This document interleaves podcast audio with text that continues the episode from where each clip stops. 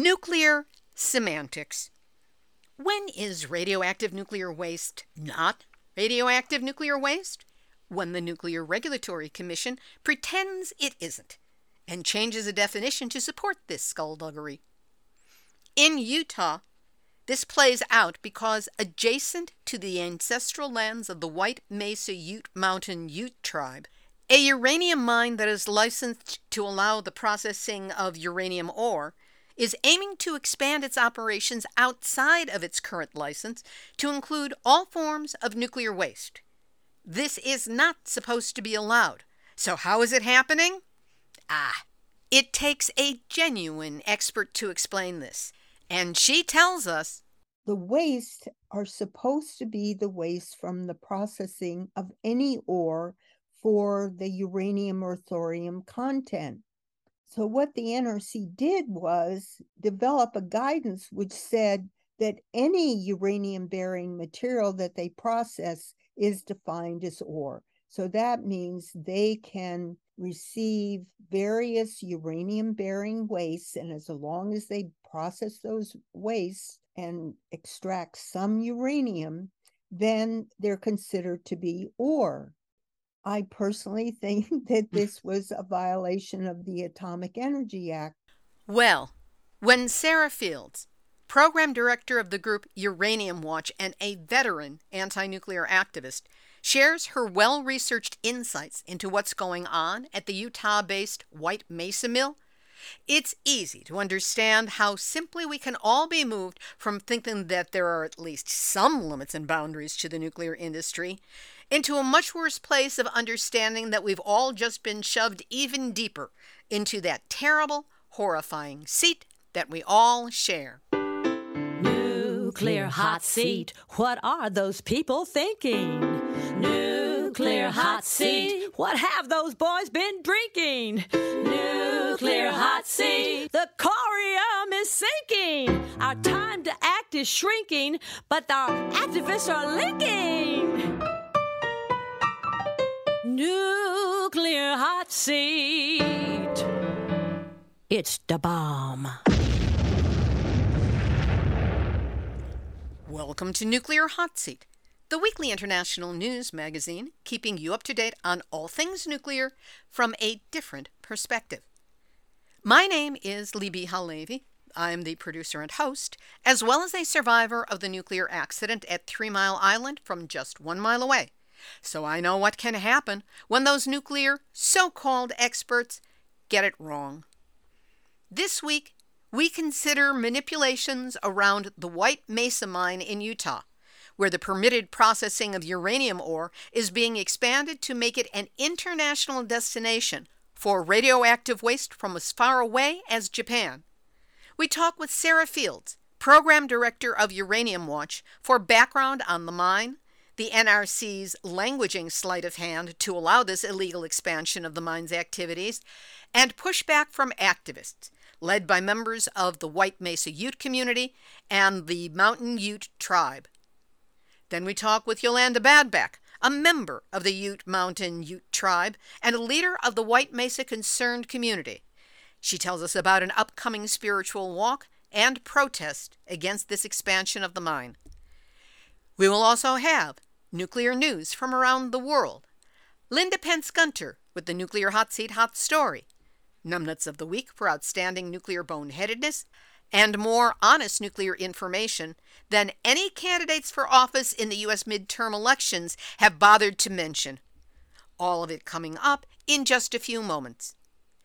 Today is Tuesday, October 11, 2022, and here is this week's nuclear news from a different perspective. In Ukraine, on October 7, shelling damaged a power line providing electricity to the reactor unit 6 at the Zaporizhia nuclear power plant, forcing the unit to temporarily rely on its emergency diesel generators instead. Power was restored later that day. It was knocked out again on Saturday the 8th and only restored on October 9th. In all these instances, backup power was provided by diesel generators which only have 10 days worth of fuel for operating, and there's no word as to whether the fuel that has been used has been topped off. Russians now claim that Zaporizhia is theirs, to which to which both Ukrainian President Vladimir Zelensky and the IAEA have said, no, that is not the case. But the Kremlin is mandating that workers at Europe's largest nuclear plant must now decide whether to sign employment contracts with and follow the directives of a new Russian firm the Kremlin asserts is the plant's owner, or whether to stay committed to Ukrainian operator Energoatom and face retribution from the Russian forces that control Zaporizhia. Rafael Grossi, head of the International Atomic Energy Agency, said the staff at the plant is operating under almost unbearable circumstances the stress, the uncertainty, not knowing what is going to happen. On October 1st, Ihor Murashov, Zaporizhia's general director, who had overseen the site throughout its occupation, was kidnapped and detained by Russian forces. He was returned 24 hours later. Grossi further commented, This is not a sustainable way to run a nuclear power plant. In response to the growing threat of Russia using nuclear weapons, last week, U.S. President Biden said, We have not faced the prospect of Armageddon since Kennedy and the Cuban Missile Crisis. He was referring to the possibility that Russia might use nuclear weapons against Ukraine, and remembering the 13 tense days in October 1962 that brought the U.S. and the Soviet Union to the brink of nuclear war. In this week's Hot Story, Linda Pence Gunter explores the implications of the current rhetoric. As we near the 60 year mark since the start of the Cuban Missile Crisis, it's truly horrifying to realize that our present times are considered to be the closest to nuclear war we have been since those 13 terrifying days in 1962. What saved us then was cooler heads prevailing, most notably those of US President Kennedy and Russian Premier Khrushchev and there was a willingness on both sides to pull back from the brink, not only rhetorically, but through meaningful actions. Khrushchev removed his nuclear missiles from Cuba, while the US publicly declared it would not invade the island. Privately, the US also agreed to dismantle its ballistic missiles stationed in Turkey. Despite this, the obvious lesson was not learned that nuclear weapons serve only one purpose the mutual destruction of all of us. Instead, the nuclear arms race escalated to obscene heights, and there are still at least 13,000 nuclear weapons in the world, leaving us perpetually on the edge of Armageddon. And it was that word, Armageddon, that current US President Joe Biden used last week when he said at a Democratic gathering, We have not faced the prospect of Armageddon since Kennedy and the Cuban Missile Crisis. Kennedy had met Khrushchev prior to the 1962 standoff, and Biden described Russian President Vladimir Putin as a guy I know fairly well.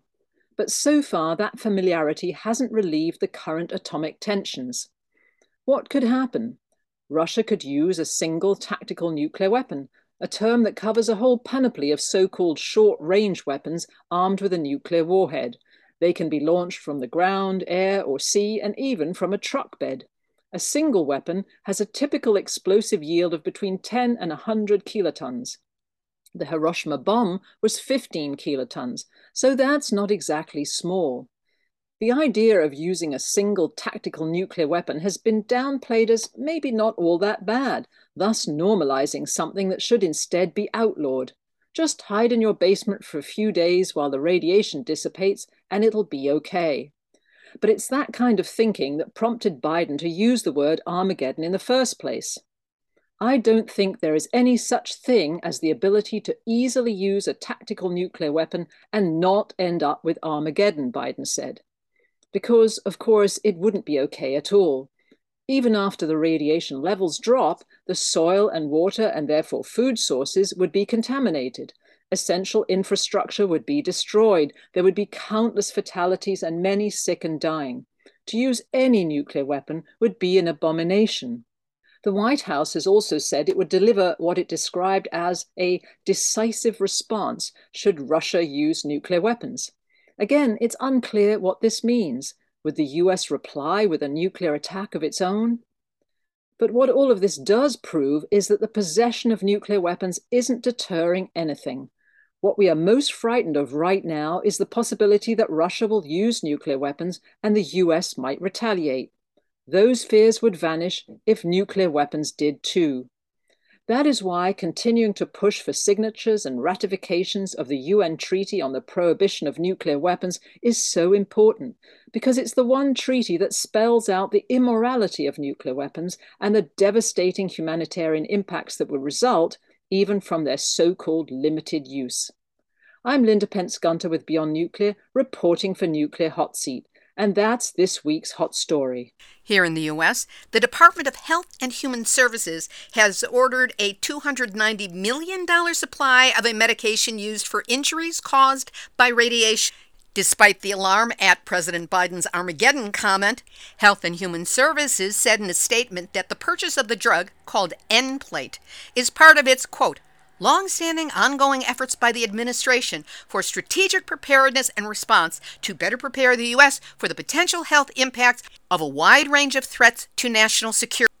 But at the current retail price of $4,500 per dose, this purchase represents only about 64,000 courses of the drug, less than the amount that would be required by the U.S. if the nation were close to nuclear war with Russia but certainly enough to cover the high level politicians who would all be sheltering in Ravens Rock in the DC area.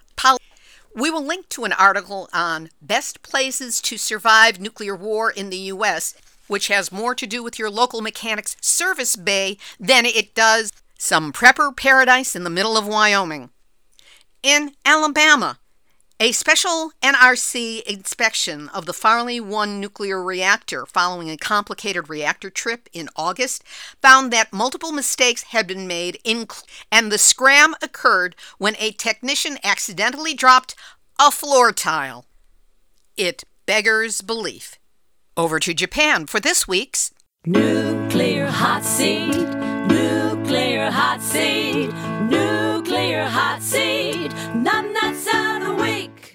In Japan, where Tokyo Electric Power Company is planning on dumping over 1.5 million tons of tritium contaminated radioactive water into the Pacific Ocean. It's been learned that TEPCO overstated the safety of the treated water by demonstrating the quote unquote safety of said water with a dosimeter that cannot detect tritium. That's because tritium emits beta radiation, and the dosimeter used only registers gamma. If the safety of the treated water was emphasized in this manner, it could be perceived as manipulation of impressions, or, as a woman from Fukushima Prefecture said, lies. And that's why, TEPCO, once again, you are this week's Nuclear Hot Seat, Numbnuts of the Week. Japanese activists gathered at the offices of Tokyo Electric Power Company on October 5th to protest the plan to discharge nuclear wastewater into the Pacific Ocean. The Korean Ministry of Oceans and Fisheries has urged the international community to discuss Japan's plan to discharge this water from Fukushima into the ocean, saying this radioactive water may have a serious impact on health, safety, and ecosystem of neighboring nations meaning, among others, Korea. Japan has refuted this call from Korea, claiming the discharge of radioactive water should not be seen as an act of marine dumping, which is illegal under international law, specifically something called the London Convention. The Korean Oceans Minister is considering whether to petition an international court over Tokyo's decision and Japan's Ministry of Economy, Trade, and Industry has started considering revisions to related laws to stretch the lifespan of reactors, originally set at 40 years, to beyond 60 years. Or, as the nuclear industry has joked for the past decade, is there life after 60? For reactors, that's what they want. We'll have this week's featured interviews in just a moment, but first, it would be nice if wishing for a nuke free world would make it happen, but it won't. The entire fuel chain, from uranium mining on mostly indigenous lands that leave a legacy of radioactive waste, from unremediated tailings at mines, to manufacturing nuclear weapons and reactor fuel, the known health dangers of living near a nuclear reactor, all of which leach radioactive tritium into the groundwater, to the forever legacy of so called spent fuel rods and, of course, nuclear bombs. All of it is out there, poisoning the land, air, water, and, unfortunately, us. And all of it is supported by a financially well funded nuclear industry PR propaganda push that spends millions every month to get their message embedded into the news cycle and the public's brains. That's why you need Nuclear Hot Seat. Now in its 12th year, Nuclear Hot Seat is the only podcast where you can reliably get a one hour hit of honest nuclear information every week, including interviews with genuine experts and frontline activists, international news, numbnuts of the week, and the hot story. We bring you stories and insights that the nukesters and their political minions would rather you not know. So if you've come to value Nuclear Hot Seat, support the show. It's time. Send us a donation right now. Don't be shy. Any and every amount helps. How about $5? That's the same as an overpriced cup of coffee here in the U.S. Make it $5 a month. Buy us a cup of coffee a month or make it more. Be it a one time donation or monthly recurring support, you'll be helping to keep Nuclear Hot Seat up and running, providing you with cutting edge information on nuclear. Right now, hit pause and go to nuclearhotseat.com, click on the red donate button, and do what you can. Know that whatever you can do, I'm deeply grateful that you're listening and that you care. Now, here are this week's featured interviews. This week, we focus on what's wrong at and with the White Mesa Uranium Mill in Utah.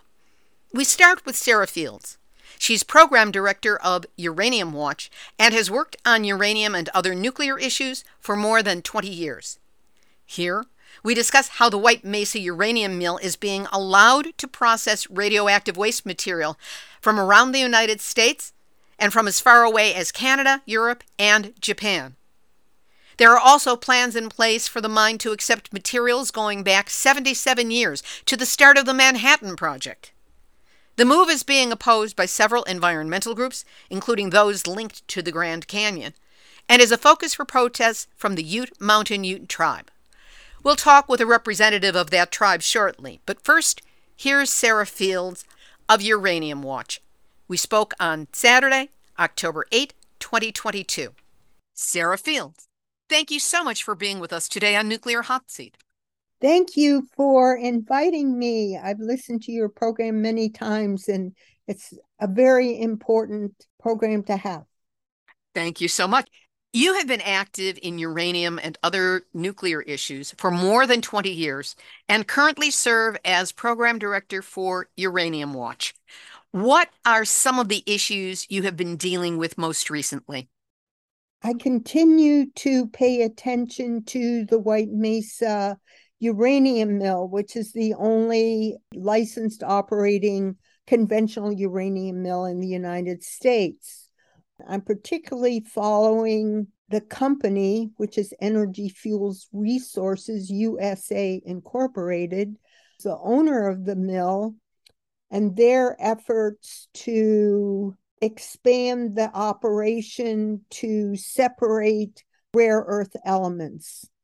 When was the White Mesa Mill started and what was its purpose when it began? The mill commenced operation in the early 1980s and it was supposed to be just a conventional uranium mill and it would have a lifetime of about 15 years. I mean, this is what the original owners of the mill projected. And at the time, the mill was licensed by the Nuclear Regulatory Commission because it was before the state of Utah took over authority for uranium mills in Utah. They constructed three tailings impoundments one to hold liquids and two to hold tailing they just established the mill to process uranium ore from the Colorado Plateau. So this was conventional ore that they were getting from uranium mines, mostly in San Juan County and some on the north rim of the Grand Canyon. What has been the impact of this mine already on the water, the land, and the people, specifically the Ute Mountain White Mesa community? This was the mill, not the mine. The mill was built on land that was adjacent to the White Mesa Ute community. There is one letter in the early documents that says that the White Mesa, not the White Mesa community, but the Ute Mountain Ute tribe, its center is in Towaoc, Colorado, supported the operation of the mill. However, at that time, there was very little knowledge about uranium mills and what their impacts would be on the community. And the NRC did a very poor job in the beginning of establishing, let's say, background for the groundwater. The most significant impact of building the mill was the destruction of numerous archaeological sites. White Mesa is its own archaeological district, and it was found eligible for inclusion in the National Register. And these sites were kivas and what went for a house back in those days where the native people dug into the cache and then put Ramada type structures over them. So their burial sites could have been and should have been a national monument. Instead, these sites were destroyed as part of the development of the mill. And if the mill expands, other additional sites will be destroyed. As the mill was constructed, it was the first uranium mill to have line tailings impoundments. One of the reasons why there's problems at all the old uranium mills that have been closed is because they didn't have line tailings impoundments. But even line tailings impoundments will eventually leak. There is some groundwater contamination at the mill site. They know that some of the contamination came from an old laboratory. So they did various tests in the laboratory and they just dumped the various chemicals down the drain. So there's a chloroform plume. And then there's other indications of possible contamination coming from the existing tailings impoundments themselves. But Energy Fuels and the state of Utah does not believe these changes in the groundwater chemistry are caused by leakage from the actually tailings impoundments, but the community on White Mesa and the White Ute Mountain Ute Environmental Department feel that this is an indication of leaking from the tailings impoundment. And then, of course, you have emissions from the mill, from the mill operation. And one of the biggest complaints of the people on White Mesa is the smell when the mill operates yellow cake and emissions from the uranium, radon also emitted, but the agencies claim that they're within certain allowable parameters. We discuss what those parameters exist of and why they are false in the work of Mary Olson and Gender and Radiation Health Project, which shows that all of the levels that are set for, hey, this is an acceptable level of radiation, is really based on an adult male model. And that women are twice as vulnerable to the radiation, and little girls are 10 times more vulnerable to the radiation than what is set for the limit. So anything that is considered to be acceptable probably is not. Right. Has there been any impact directly on the Grand Canyon or the Grand Canyon's water?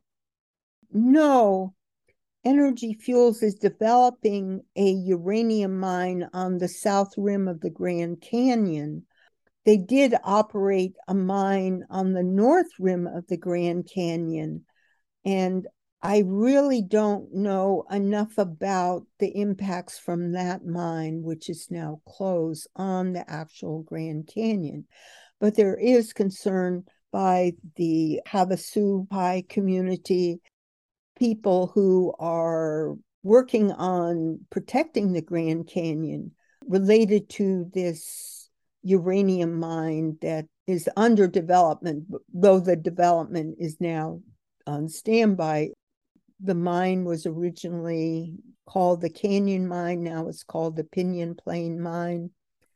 But all of their conventional mines, except one, are currently on standby.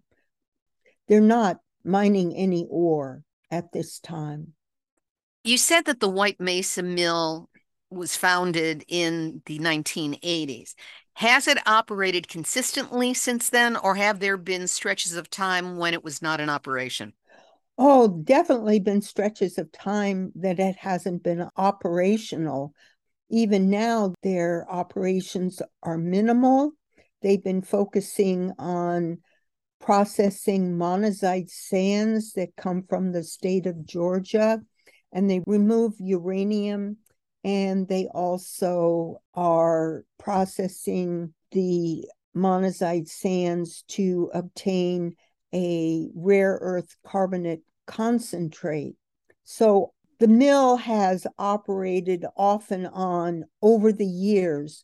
What saved the operation of the mill was the changes in NRC regulations that allowed them to receive and process what they call alternate feed material. And these are basically waste from other mineral processing operations.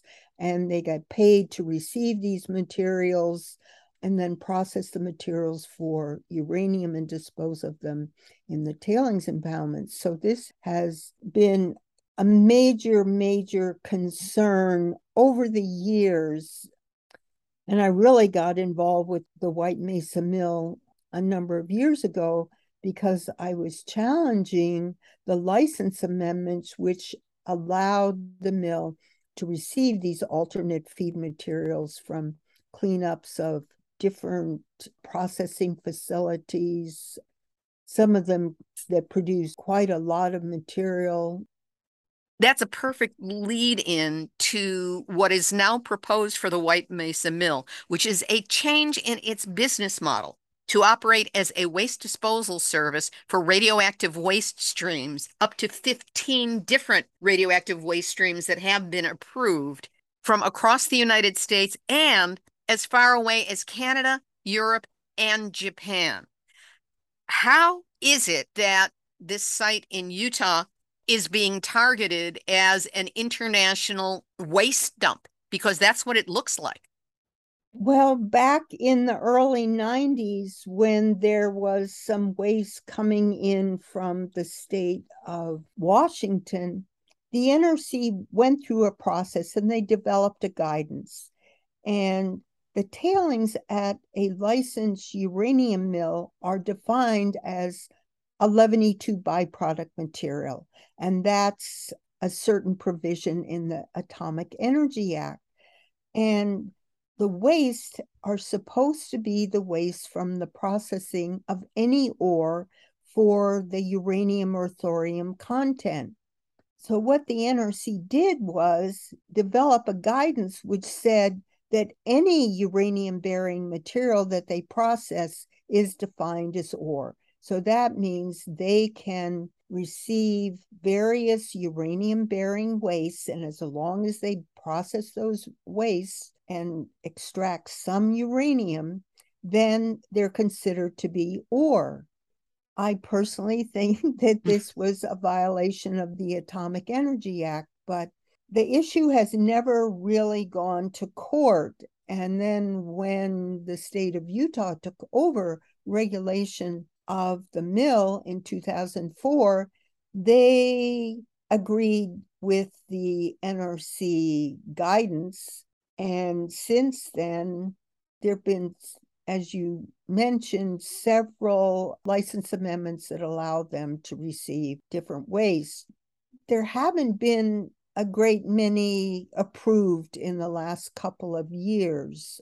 So it's unsure how much other waste will be approved for shipment and processing at the mill. They're still receiving some waste because the waste continued to be generated. That includes the waste from a Port Hope facility in, in Canada.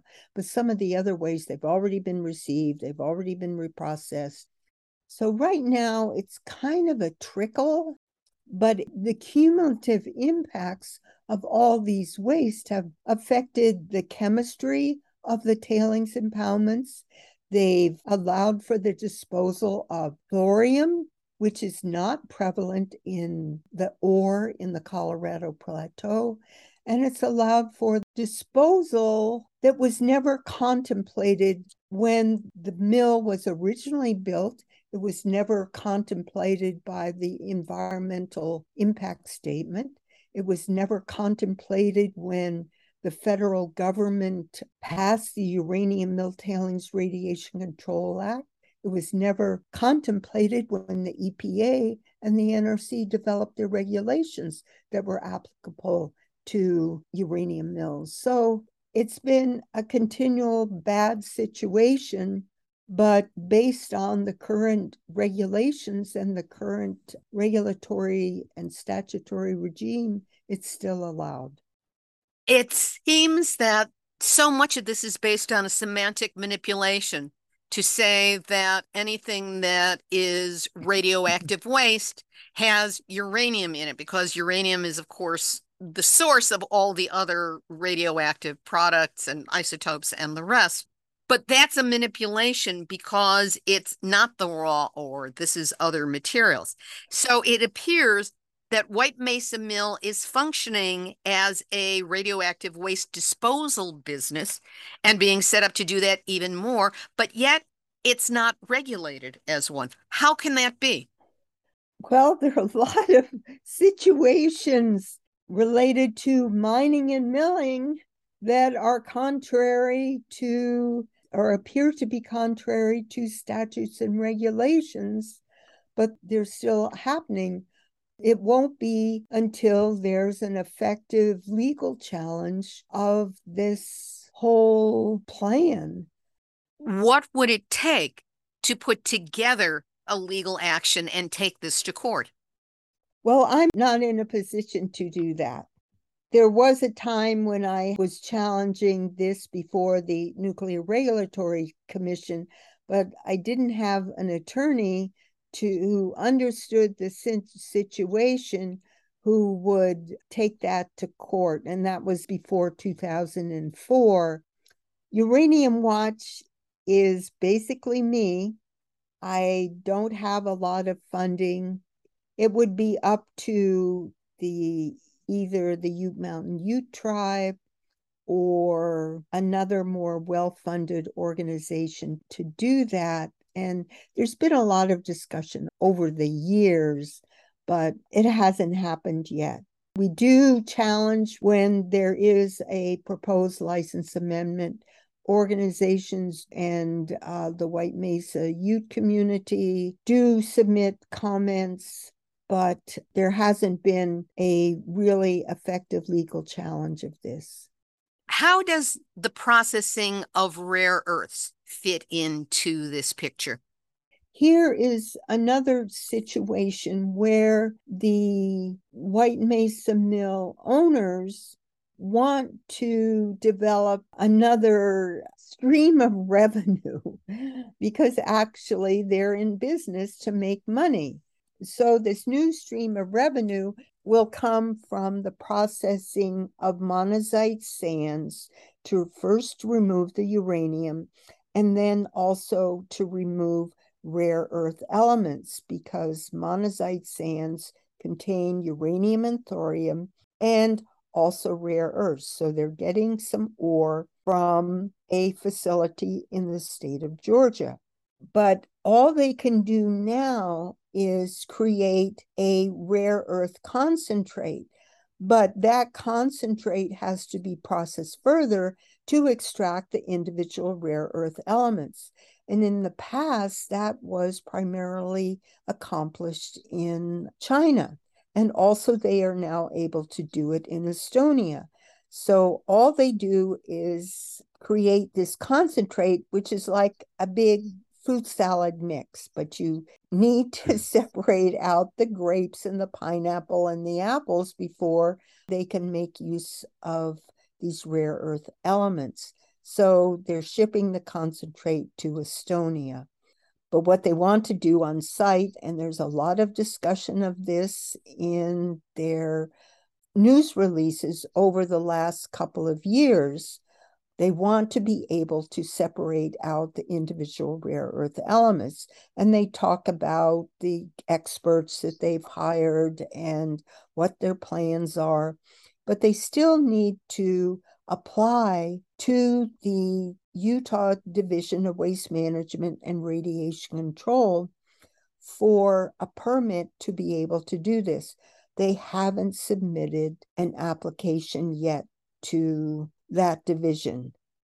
Is there any kind of pushback organized either by community or by any of the groups that do oppose nuclear in its various forms to the licensing of energy fuels for this next scheme with rare earths? Well, I've been talking to the Utah Division of Waste Management and Radiation Control about this.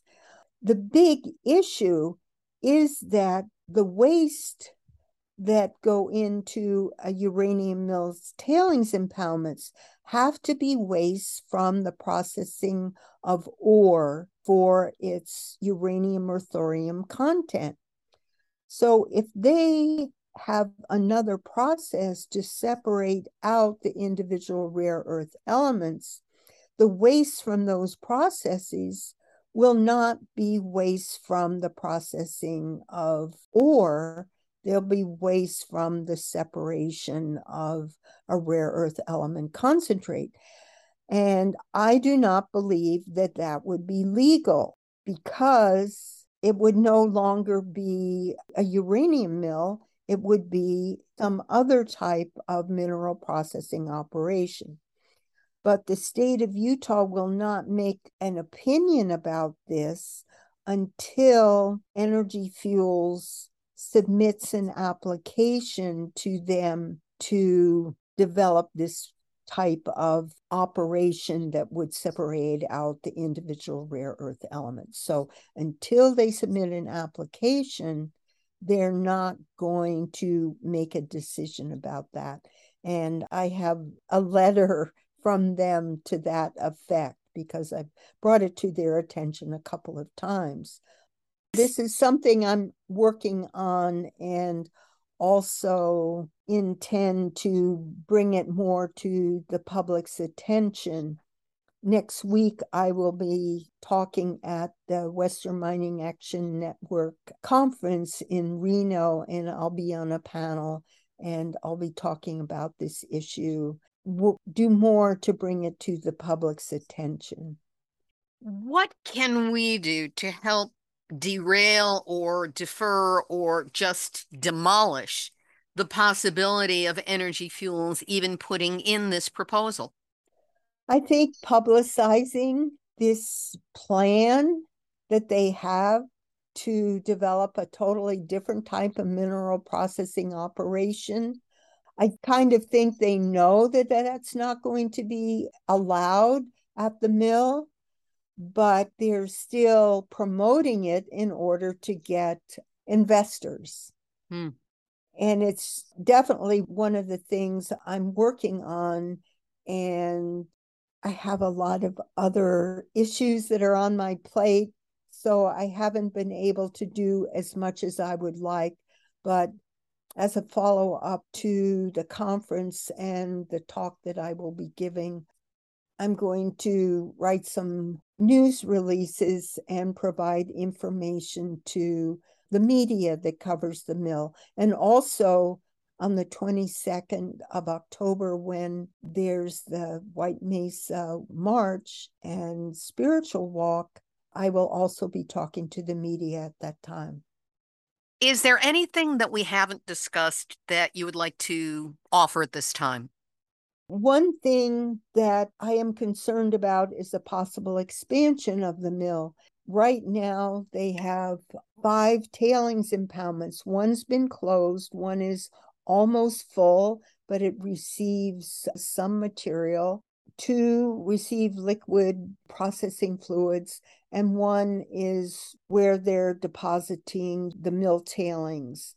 I don't want those tailings impoundments to be filled up one of the things we're concerned about and opposed to is the use of the White Mesa Mill to receive and process waste from the cleanup of abandoned uranium mines, whether it's abandoned uranium mines on federal lands or abandoned uranium mines on tribal lands. As you probably know, there's a lot of efforts by the Environmental Protection Agency and by Navajo Nation to clean up abandoned uranium mines on tribal lands. Energy Fuels has talked about receiving the waste and materials from these cleanups and then trucking them to the mill and then processing them.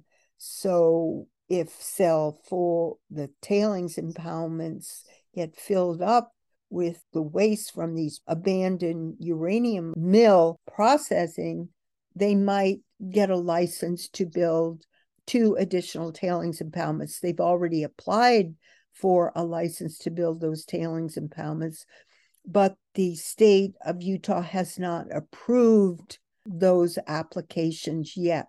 If the state does approve those applications, there will be a big fight. When they have an initial approval, that's the time when there'll be an opportunity for public comment. And then challenges to the license amendment should they approve the new tailings impoundments.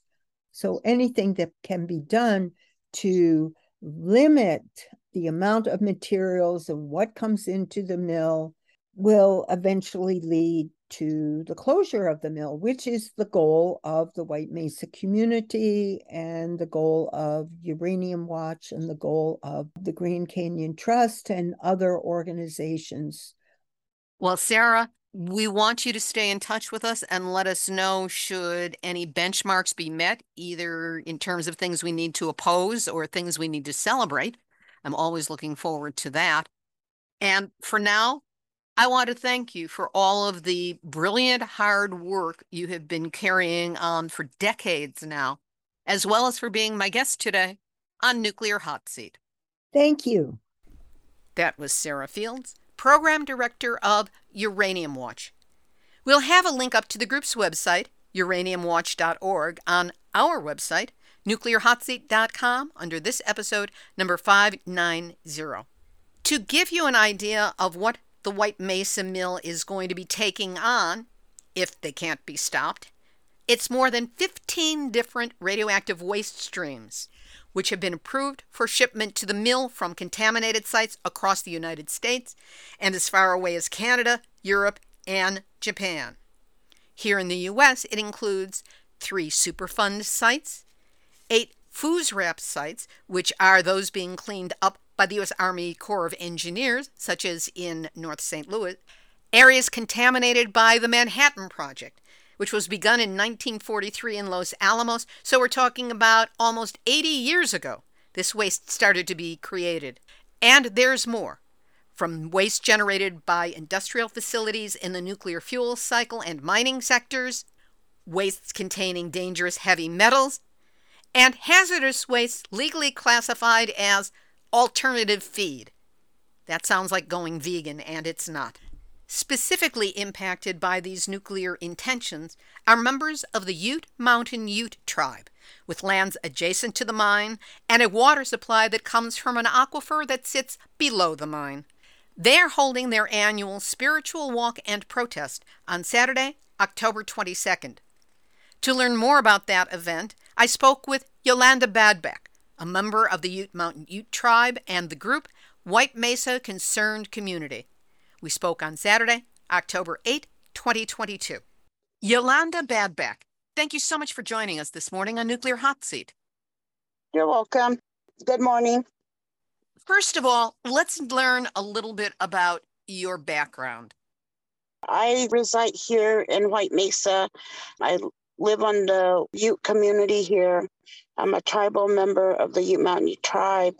I reside here all my life. I was raised here. I went to school in Blanding. I have four kids. And basically, I'm just a stay at home mom. A stay at home mom who gets to do a lot of work on behalf of your people. Specifically, we're talking about the impact of the White Mesa Mill as a uranium mine. What has been the impact on your people and on you possibly personally and members of your family? Our community runs on well water. Our well water towers are just north of our reservation.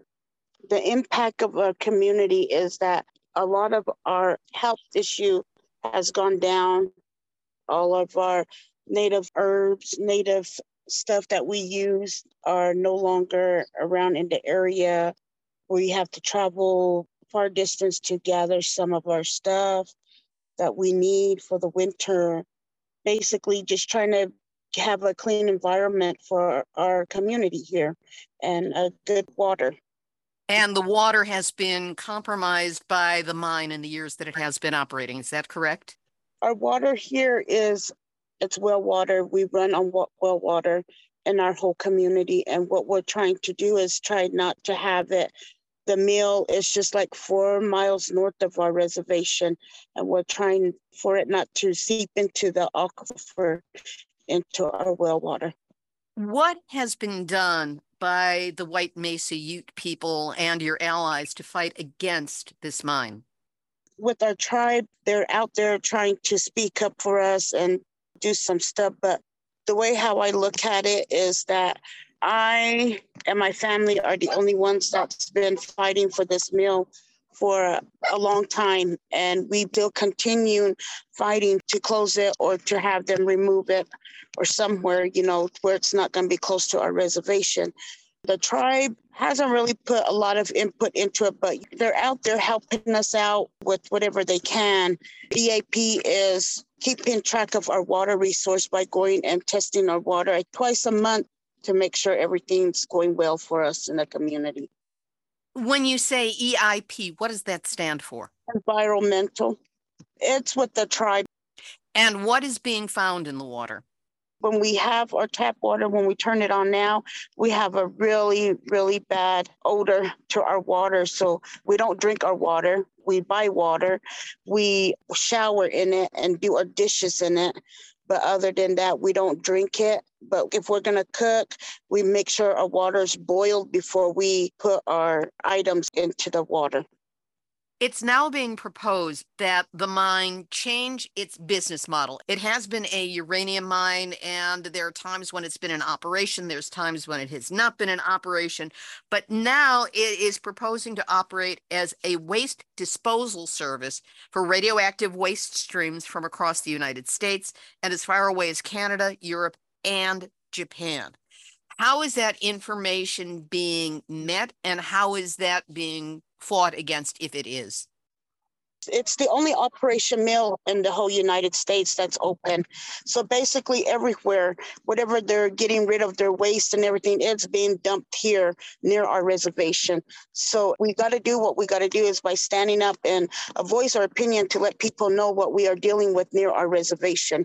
And if we don't, then it's going to expand, and pretty soon it's going to be close to our reservation and we'll just be one step into it. Then it's gonna we're gonna be in a big old bind there if that ever happens if we don't voice our opinion. So right now we're voicing our opinion that this is what we were dealing with all our lives and we're trying to have them clean it up or move it somewhere because we don't want that near our reservation. Our population's only like 250 the max.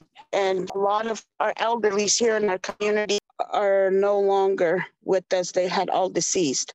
Now we have to think about our next future generations that's on a reservation that's being transported to school on a daily basis.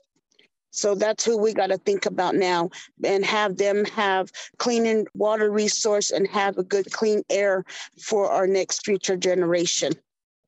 On October 22nd, the White Mesa Ute Community Spiritual Walk and Protest will be held. What is that event? And is this the first time it's happening or is it something that takes place annually? It's been taking place annually. It's a walk that we do to voice our opinion to let people know that this is what we're fighting against. We all meet in the community building at 11 o'clock and we walk all the way up to the entrance of the White Mesa Mill. After that, we come back to the community again. Then, when we're in the community, that's when we start speaking out to letting people know how the community feels about the things that we are dealing with and how we would be able to get information, more information to address things and just kind of share all the information we got that people are willing to share with us. Why is this called a spiritual walk and protest? When the mill has been in the process of being built, our ancestors were buried there. And when the mill was in the process, they had digged up the remainings, and still to this day, we don't know where the remainings are now. That's and terrible. we had we had kivas in the area there too that were destroyed. so this is a walk to honor ancestors. Speak to us a little bit more about the spiritual aspect of it. We try to engage the remembrance of our ancestors that were disturbed there at the time. We want to have them give them that opportunity to be free again for what they had did to disturbing them when they were laying in peace before. And when this had started up, we're no longer be able to know where the remainings are to actually put them in a safe place to where they could be laid and rest in peace peacefully. So that's the reason why we do the spiritual walk annually to let people know that we deal with this kind of situation here near our reservation. Wanting our people to be more educated about the meal because a lot of our people here are really isn't educated about what the meal's all about. So we do teaching, we hold a class, and this class is going to be held on Friday later on in the afternoon to educate the people that are wanting to know more about the meal and try to educate our young ones here that are in the community so they'll be aware of what the meal's all about. Anybody can attend. Everybody's welcome to attend the walk, attend the class. It's just like an open thing that we want to educate a lot of the people that are in our areas to let them know what the meal's all about. I know a lot of the employees there, they tell the people that it's not harmful and, you know, it's not dangerous. That's not right. They should tell the people straight out front to let them know how dangerous it is and how harmful it is to their health. What kind of media coverage do you get? Is it paid attention to, or does your local media ignore it? Our local media we have is just a newspaper here, local, but we get a lot of medias that are out from everywhere. We reach out to a lot of the medias that will put it in their newspaper, will um, put it, you know, wherever they want to. They're more welcome to go live. You know, we just want whatever media we can get. Where can people go to get more information and learn how they can participate? protectwhitemesa.org. You can go to that website. It, it shows you a lot of the pictures that was taken from a couple months ago. And there should be a video called Half Life that shows our tribal council gave a talk on that. And it just shows like graphics and everything about the water and stuff about the meal as well.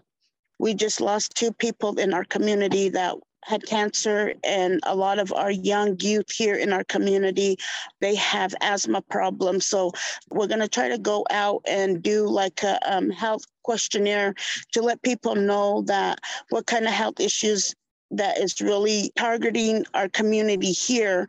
That's what our next step is to do. Yolanda Badback, I want to thank you not only for all the work that you have been doing, but also for being my guest this week on Nuclear Hot Seat.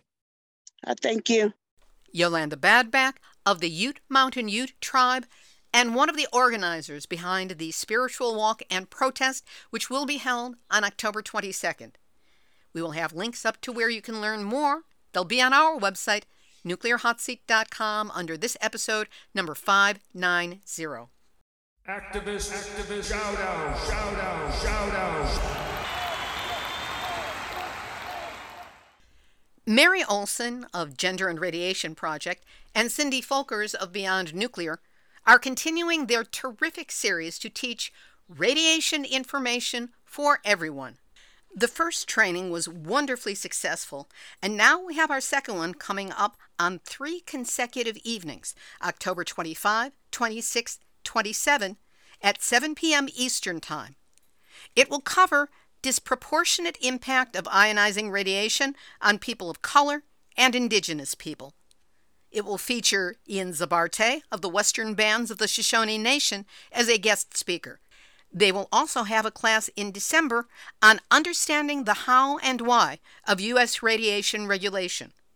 For more information on all these classes, go to genderandradiation.org slash classes.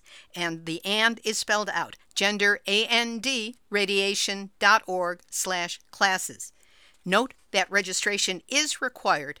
And of course, we will have the links up on our website, nuclearhotseat.com, under this episode, number 590. This has been Nuclear Hot Seat for Tuesday, October 11, 2022. Material for this week's show has been researched and compiled from nuclear-news.net, dunrenard.wordpress.com, beyondnuclear.org, NIRS.org, the International Campaign to Abolish Nuclear Weapons, or ICANW.org, the International Atomic Energy Agency, Ed Lyman of the Union of Concerned Scientists, Dr. Paul Dorfman, genderandradiation.org, independent.co.uk, energyintel.com, Union of Concerned Scientists, tri-cityherald.com, nbcnews.com, 44 feet above sea level.com, cleantechnica.com, tokyo-np.co.jp, kyotonews.net, asahi.com, tvpworld.com, koreaherald.com, koreatimes.co.kr, investigate-europe.eu, newyorktimes.com, nuclear-transparency-watch.eu, mirror.co.uk, reuters.com, and, as always, the captured and compromised by the industry they are supposed to be regulating, Nuclear Regulatory Commission. Our thanks to Linda Pentz Gunter for her weekly Nuclear Hot Seat Hot Story, and to Susan Gordon of Multicultural Alliance for a Safe Environment for her help in putting together today's featured interviews. Nuclear Hot Seat is available on all the major podcasting platforms, and you're free to subscribe there, or you can go to nuclearhotseat.com. In the yellow box, put in your first name and your email address, and every week you'll receive one and only one email from us which has the link to the episode and background information on some of the stories that we cover. It's the easiest way to make certain you don't miss any episodes and can keep up with all the nuclear news. Now, you can help us out because if you see something going on around you and you've got a story lead, a hot tip, or a suggestion of someone to interview, send an email to info at nuclearhotseat.com. And remember, if you can go to Nuclear Hot Seat and donate, we really need your help and appreciate your support. Anything will help. So do your holiday giving starting now. This episode of Nuclear Hot Seat is copyright 2022, Libbe HaLevy and Heartistry Communications. All rights reserved, but fair use allowed, as long as you cite the program, website, and the names of any guests whose comments you use. This is Libbe HaLevy, producer and host of Nuclear Hot Seat, reminding you the business of uranium mining is the business of nuclear weapons. And we got that quote from Marius Paul. You have just received your weekly nuclear wake up call. So don't go back to sleep, because we're all in the nuclear hot seat. Nuclear hot seat. What are those people thinking? Nuclear hot seat. What have those boys been drinking? Nuclear hot seat. The corium is sinking. Our time to act is shrinking, but our activists are linking. Nuclear hot seat. It's the bomb.